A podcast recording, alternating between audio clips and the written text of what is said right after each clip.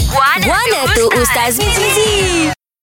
Ustaz Ya Ha, ni ada yang tanya ni Ustaz. Allah Hmm. soalan dia Ustaz kan? Benda soalan tu Apa yang boleh buat kalau dah terlanjur dengan pasangan sebelum kahwin? Ah, Ha, sudah. Tapi Hmm. sekarang dah kahwin uh, dua-dua. Berkat ke perkahwinan masing-masing sekarang ni. Jawab Ustaz. Ha, okay. Okey. berkat ke perkahwinan.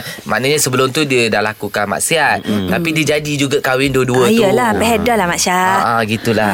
Okey dia Seram soalan ni. Benda-benda gini memang eh, ba- Banyak berlaku lah Budak-budak jenis tak Banyak. makan Tak makan break ni Tak makan, tak makan saman Tak makan Tak break. boleh tak makan break tu Mana lah telajak Telajak telanjur tu Dah dikata maknanya dia apa Dia apa ni Buat benda berzina lah Kemudian sama ada dia mengandung ke tak mengandung Kemudian dengan persetujuan pasangan Dan juga keluarganya berkahwin Jadi bila dia berkahwin ah, Pertama orang tanya sah ke tidak perkahwinan tu Ah, Perkahwinan tu sah dalam mazhab syafi'i kita Baik. Ah, mana dia kata mana lelaki tu contohnya dia berzina dengan perempuan tu dan perempuan tak tak ada berzina dengan lelaki dengan lelaki lain melainkan dengan lelaki tu saja mm-hmm. maka dia berkahwin sah perkahwinan itu Mhm. Sah lah, Ustaz. okey kemudian yang keduanya pula uh, soal berkat tak berkat mm-hmm. okey bila dah ya beginilah Allah Taala tu dia Maha Pengampun bila mm-hmm. orang buat dosa dia taubat sungguh-sungguh mm. kemudian maknanya dituruti maknanya dosa itu dengan taubat dan juga dia buat benda yang halal dia berkahwin akad nikah mm-hmm. akad nikah tu satu apa satu satu ketaatan kepada Allah SWT mm-hmm. kemudian berterusanlah hidupnya selepas daripada itu dalam ketaatan pada Allah mm-hmm. dia jaga hubungan tanggungjawab suami isteri semayang bang bagainya mm-hmm. rezeki halal apa semuanya insyaAllah InsyaAllah. berkatlah Ah. perkahwinan tu Maknanya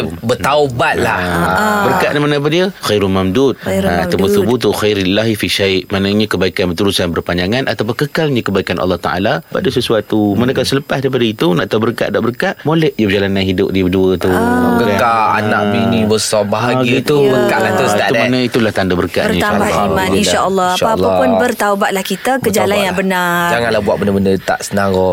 Eh senara Mentak molek lah.